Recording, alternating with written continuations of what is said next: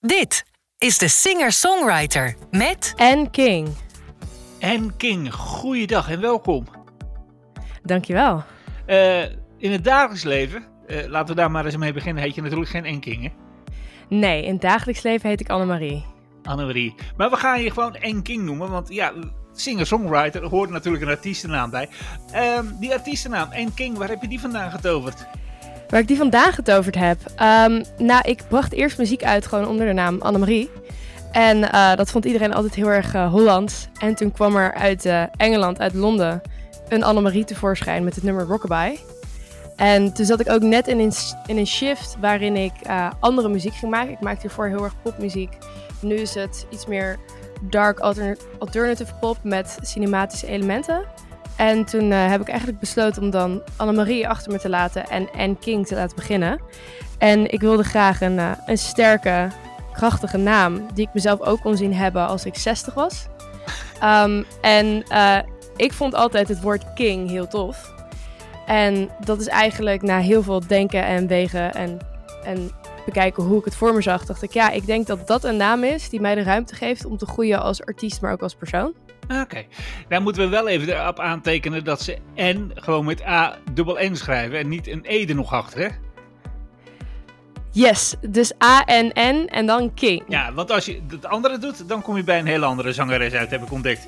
Ja, dat, eh, dat ben ik niet inderdaad. Nee, nee, nee, je hebt ook een andere huidskleur, dus dat valt ook wel weer heel snel op. Ehm, dat, eh, ja. Ja, maar wanneer is de liefde voor eh, de muziek bij jou begonnen? Die was er eigenlijk altijd al. Ik, eh, ik kan me niet echt een moment herinneren waarop ik geen zangeres wilde worden. Dat was gewoon een soort van... Ik heb dat ooit besloten. En dat, eh, ja, gewoon er knijterhard achteraan gegaan. Want ja, ik vind muziek het tofste wat je kan maken. Ja. Dus ja, Eh, Zo eigenlijk. Zijn je, ou- ja, zijn je ouders muzikaal? Heb je het van thuis nooit meegekregen of was bij jullie altijd de radio uit? Mijn ouders zijn niet muzikaal, maar ze zijn wel heel erg gefocust op muziek. Dus er was wel altijd muziek aan. Ehm, en het was dan een combinatie van mijn vader is groot jazzfan. En mijn opa was dat ook. En mijn moeder luisterde dan meer naar ja, alternatieve wereldmuziek. eh, wat ook heel veel invloed op mij gehad heeft. Maar ik denk de jazz is, eh, is voor mij echt een heel groot ja, onderdeel van mijn leven geweest vroeger. En ik ben dan zelf ooit begonnen in eh, musicals, begonnen in het jeugdtheater. En op school, zeg maar op de basisschool, zat je dan in het kinderkoor en dan zong je tijdens vieringen en zo. Ja. Ehm, dus ik denk dat het daar ja, gestart is en eh, gewoon nooit meer gestopt. Ah, Oké. Wel, Kan, je- kan je je eerste plaatje nog, althans het eerste plaatje, dat is een groot woord, maar het eerste nummertje nog herinneren wat je ooit voor jezelf schreef? Ja, die kan ik me zeker nog herinneren. Dat heette ehm, Like a Book. Like a bug. ja, en dat, eh, ja, dat ging over. Dat was een liefdesliedje dat ik heb geschreven toen ik denk ik 12 was. Dus mijn Engels was nog niet heel goed. En eh, het begon met It's just the way you make me look, it's just the way you make me feel like it's written in a book. Dat was voor mij helemaal fantastisch. Zou ik nu niet meer schrijven, maar toen vond ik het heel origineel. Wa- Was je op je twaalfde ook je, eerste verliefdheid dan of zo? Nee, maar dat was meer. ehm, en ik denk dat dat. eh, ik was heel erg beïnvloed door natuurlijk de, de muziek uit de jaren 90 en de jaren 2000. Want dat vond ik heel tof.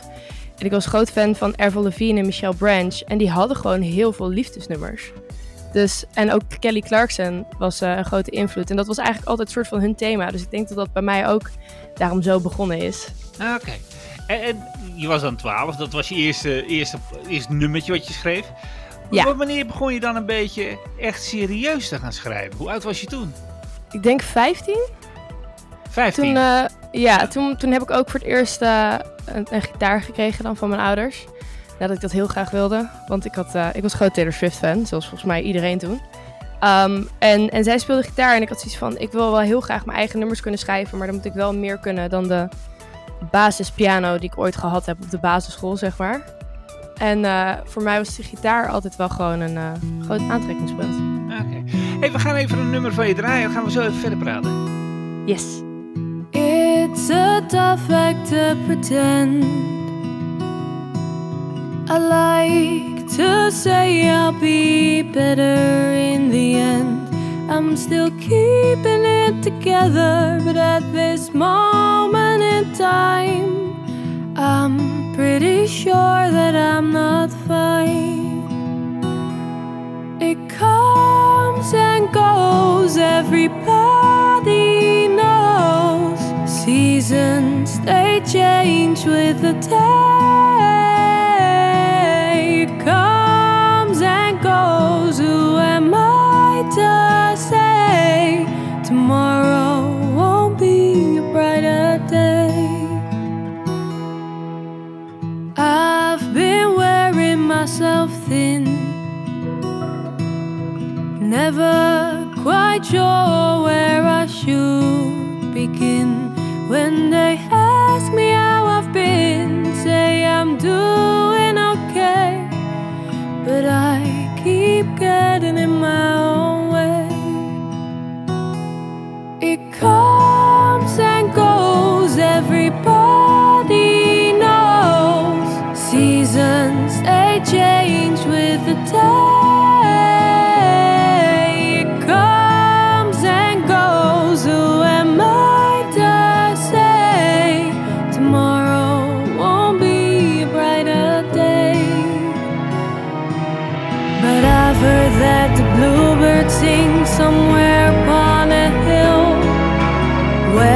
sound of music rings and the rainbow rises still.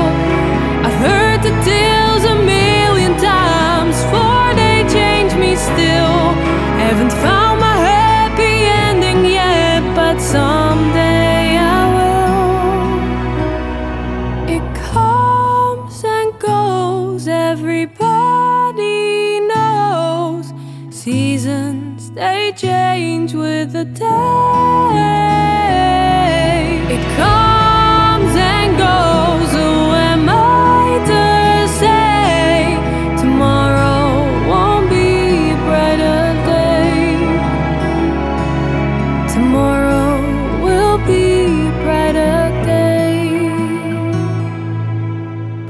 En King, eh, de singer-songwriter van, eh, van deze uitzending. Ehm, je, je bent dus gaan schrijven toen je 15 was. Toen, schreef je eigenlijk je eerste serieuze nummer. Maar wanneer begon je de eerste serieuze nummer dan ook op te nemen? Oeh, ehm, ik heb ooit een soort van traject gedaan aan de, eh, het Koninklijke Conservatorium in Den Haag hier, waar je dan gekoppeld werd aan een producer als singer-songwriter en dan ging je samen demo's opnemen. Ik denk dat ik toen 18 was. En mijn eerste EP die heb ik opgenomen van mijn 19e tot mijn 20ste. Ehm, en dat deed ik toen samen in de studio met eh, Nick Jongejan bij Robin van Loenen. Ehm, en Nick was toen eigenlijk een soort van zijn assistent. Ehm, en eh, we zijn allebei even oud. En dat was voor ons allebei, zeg maar, echt het eerste project waarin we gewoon een jaar lang elke zondag dan in de studio zaten Ja. om samen op te nemen. Waarin we heel veel hebben kunnen experimenteren en ook heel veel geleerd hebben. En eh, ja, nu zijn we zeker acht jaar verder en schrijf ik en werk ik eigenlijk nog steeds met hem. Ja. Ehm, Maar- wat heel tof is. Ja. Ja. Ehm, he- heb jij ook een opleiding gevolgd in de muziek? Of heb je, ben je er gewoon zomaar ingerold? Ik ben er in eerste instantie zomaar ingerold, maar nadat ik die EP met Nick had gedaan, die, hij zat zelf toen op de Rock Academie. En ik heb daarna ook een jaar songwriting gestudeerd aan de Rock Academie. En toen eh, toch zelf weer verder gegaan. Ja. Ehm, dus ja, wel een lichte opleiding in de muziek, maar niet, eh, niet een vierjarige. Nee, geen conservatorium of wat dan maar ook. Nee, Nee. nee. Eh, leer je nou veel van dat, van, dat singer-songwriter op een school? Op een school. Ik denk dat het allemaal natuurlijk heel erg sub- subjectief is.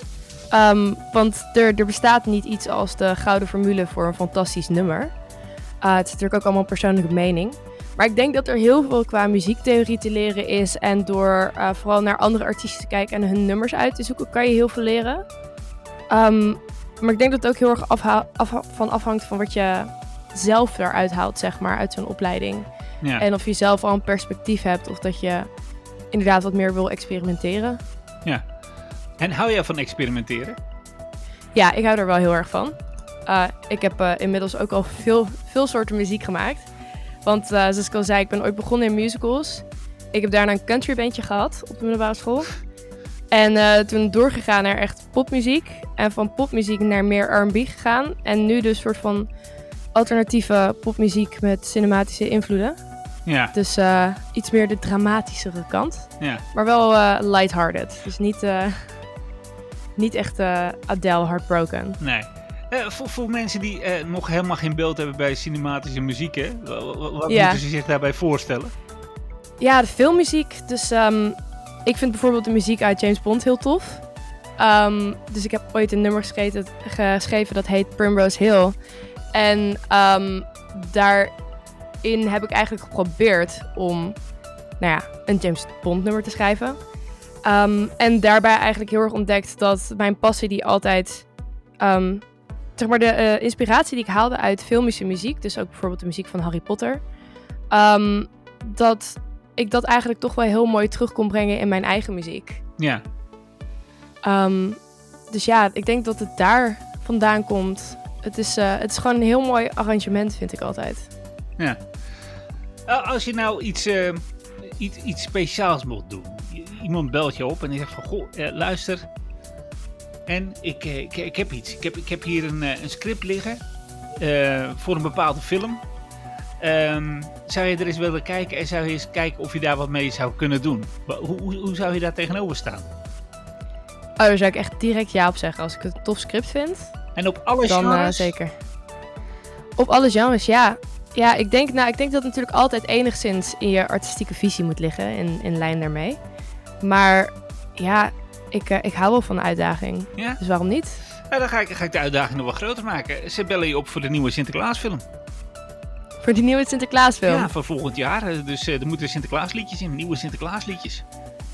Dat is grappig dat je dat zegt, want eh, ik werk onder andere met eh, de Club van Sinterklaas.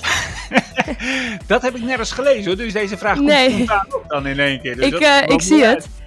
Nee, maar ik werk, ik werk achter de schermen. Ik organiseer songwriting camps voor hun en help met de muziekkeuze. Dus ik schrijf niet daadwerkelijk voor hun, maar ik heb wel in het verleden bijvoorbeeld backing vocals opgenomen voor hun en demo's ingezongen. En ja, werk er met veel plezier aan. Dus ik zat vorige week zondag nog bij de live show van de Club Sinterklaas in Utrecht om alle muziek waarmee ik aan mee heb gewerkt de afgelopen drie jaar live te horen. Nou, dat is dan wel grappig dat het hier zo opkomen dan in één keer. Hè? Ja. Telepathie zullen we dan maar zeggen. Bijna wel, hè? Ja, ja. Eh, ik, word ik, word- ik vind het eng. Ik krijg, krijg kippenvel overal. Om het maar een beetje in filmtermen te houden. Ehm, Ja. eh, maar goed, laat, over kippenvel dan gesproken. Dan gaan we naar horror. Zou je daar wat mee kunnen doen? Oh, zeker. Zeker. Ik heb nou, laatst dan een vrij dramatisch nummer uitgebracht. Dat heet Side Effects. Ehm, en ik, eh, ik heb een grote passie voor lezen. Zoals je misschien hoorde aan mijn eerste nummer dat ik ooit heb geschreven, Like a Book. Ehm, en eh, ik weet niet of je bekend bent met Withering Heights. Ja. Ja, nou dat vind ik echt een fantastisch boek. Ehm, en ik ben dan van de zomer in Haworth geweest. Dat is waar de Bronte Sisters, die dus die boeken hebben geschreven, ooit hebben gewoond in 1800. Ja. En ook in het museum geweest om daar eh, alles te zien en de omgeving waar het op geïnspireerd is. En eh, een groot deel van mijn inspiratie voor side effects komt eigenlijk uit dat boek. Oké. Het gaat, het gaat over een soort van eh visieuze cirkel waarin twee personen zich in bevinden. En ik heb ze dan Autumn en Summer genoemd. En dan heb ik twee lyrics. Dus eentje zegt Autumn kills summer with every fall. It's either all in or nothing at all. Dat gaat over de visieuze cirkel. En dan de andere, de hoek is... If the kisses don't kill you, the side effects will. Dus dat is heel dramatisch, lichtelijk horror richting. Ja. Dus inderdaad dat boek van Withering Heights. Dat hebben we dan ook opgenomen op eh, een hele mooie hei. Helaas niet in Haworth, want dat is te duur. Dus dat hebben we gewoon eh, in Blaricum gedaan. Ja, Ehm, hebben, ze, hebben ze ook een hei. Het valt er alleen niet zo op. Maar ja, het eh één, één pot nat, hè? Ja. Nee, dus ja, ik, ik vind dat er ehm, heel veel mooie aspecten zitten aan verschillende genres of stijlen van muziek of boeken, films. En ik denk dat je overal eigenlijk wel wat mee kan. Wel, Als mensen zouden vragen aan jou... eh, eh, wat is qua muziek jouw guilty pleasure... wat ze eigenlijk niet van je weten? Wat mijn guilty pleasure is. Oeh, zeg maar, ik gewoon bijna... Eh, laten we zeggen, waar je stiekem onder de douche toch mee meezingt... waarvan je denkt van nou, dit moet niet iedereen horen dat ik dat zie. Hmm. Ja, ik moet zeggen, ik luister eigenlijk naar zoveel verschillende stijlen. Ik, eh, ik zou niet weten wat nou echt mijn guilty pleasure is. Maar ja, ik, eh, ik zit even te denken. Ehm, Hazes? Nou, Hazes dan niet. Maar ehm, Ja, ik luister wel ook heel veel naar Maan bijvoorbeeld. Ik weet niet of mensen dat zouden verwachten. Maar ik vind dat zij er, de muziek en hoe zij artistiek naar de wereld kijkt, vind ik ook wel echt heel tof. Ja, zeg maar alles waar gewoon een, een artistieke visie achter zit en de muziek goed van elkaar zit of, of emotie in zit. Ja. Daar kan ik gewoon van genieten. Zeg maar, ik, eh, ik vind zelfs Goldband ook gewoon lekker bezig. Ehm, en eh weet ik veel, Thomas Acta of Paul de Munnik. Ik, ik kan het allemaal luisteren. Bluff, Ja. Koen. Ehm dus niet heel veel waar ik niet naar luister. Dus Nee. ik zou niet zeggen, ik heb echt een guilty pleasure. Je, je bent wel breed ingesteld dat het gaat. Ja, ja, dat zeker. Ja. Wat, wat, wat zou je zelf nou eh, nooit zingen? Dat zou ik Dus zelf wat, wat, voor nooit gen- zingen. wat, wat voor genre zou je zeggen, nou, dat, dat pak ik niet op. Bijvoorbeeld rap of, of house of weet ik veel wat. Ik denk Slayer muziek. Van die, eh, ja... Ja, inderdaad een beetje André Hazes muziek zou ik misschien niet heel snel zingen. Nee, je- je- we zullen jou niet snel in een Nederlandstalig nummer horen zingen in die trant. Nee, ik denk het niet. Ik, dat is denk ik een van de enige genres waar... Ik kan het wel heel erg waarderen, maar ik zou er niet heel snel naar luisteren.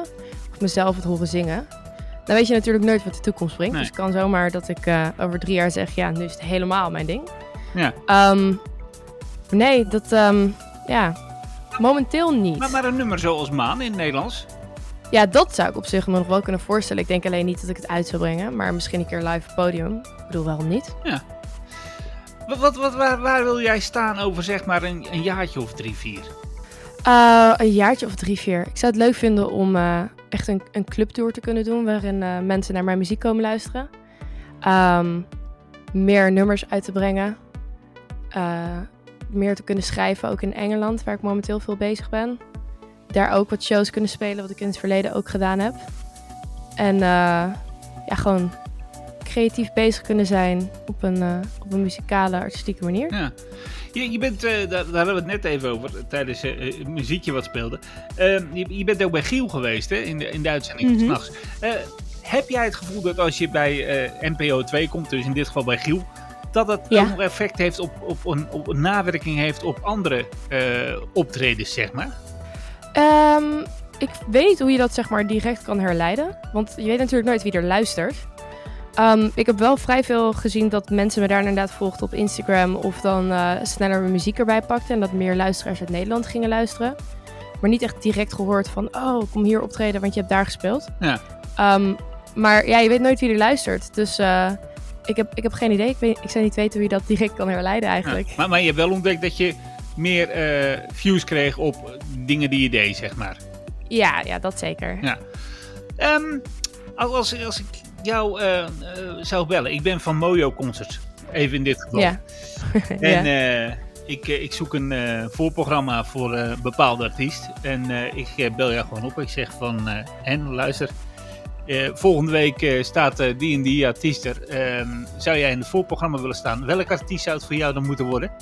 Oeh, ik vind Ash heel erg tof. Oké. Ik weet, ik weet niet of je haar kent. Ja. ja, ik vind haar heel nice.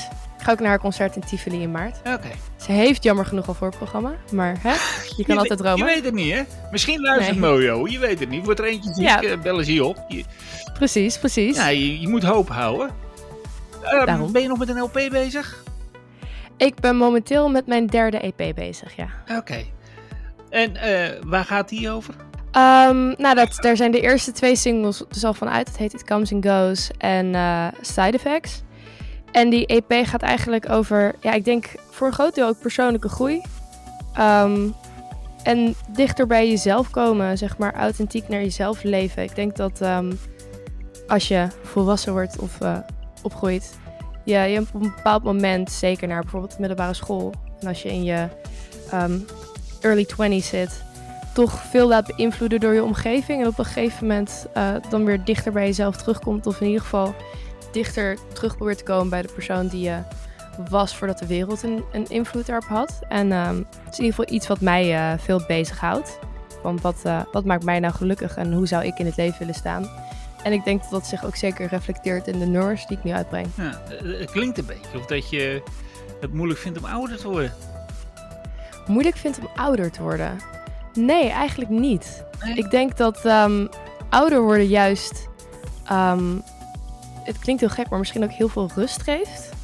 Tenminste, voor mij wel. Want ik, uh, ik keek altijd heel erg uit naar het moment waarop ik dit zou kunnen doen en muziek zou kunnen maken en creatief bezig zou kunnen zijn.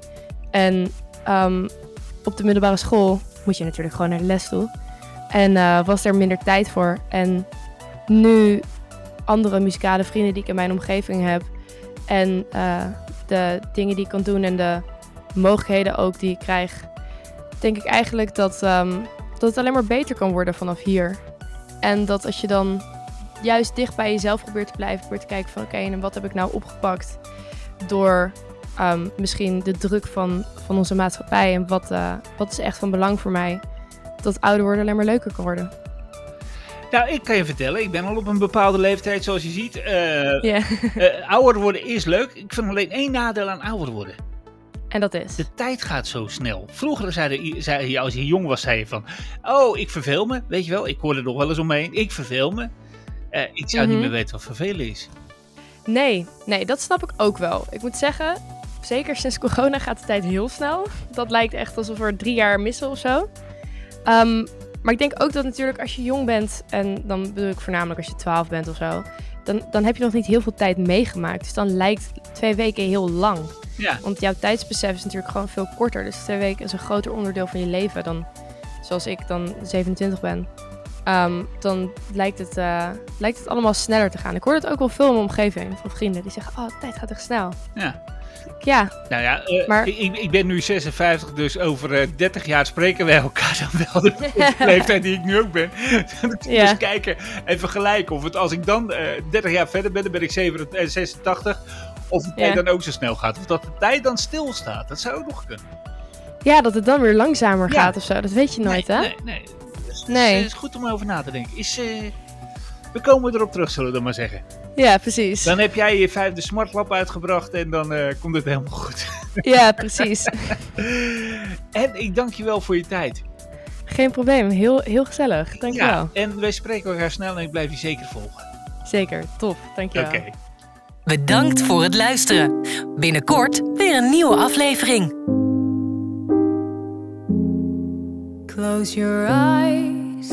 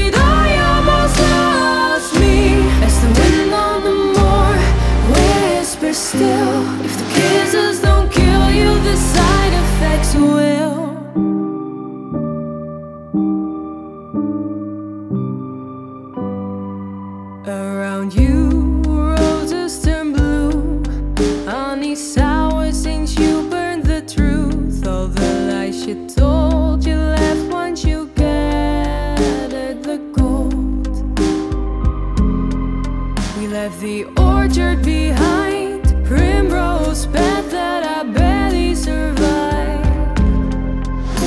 Cause autumn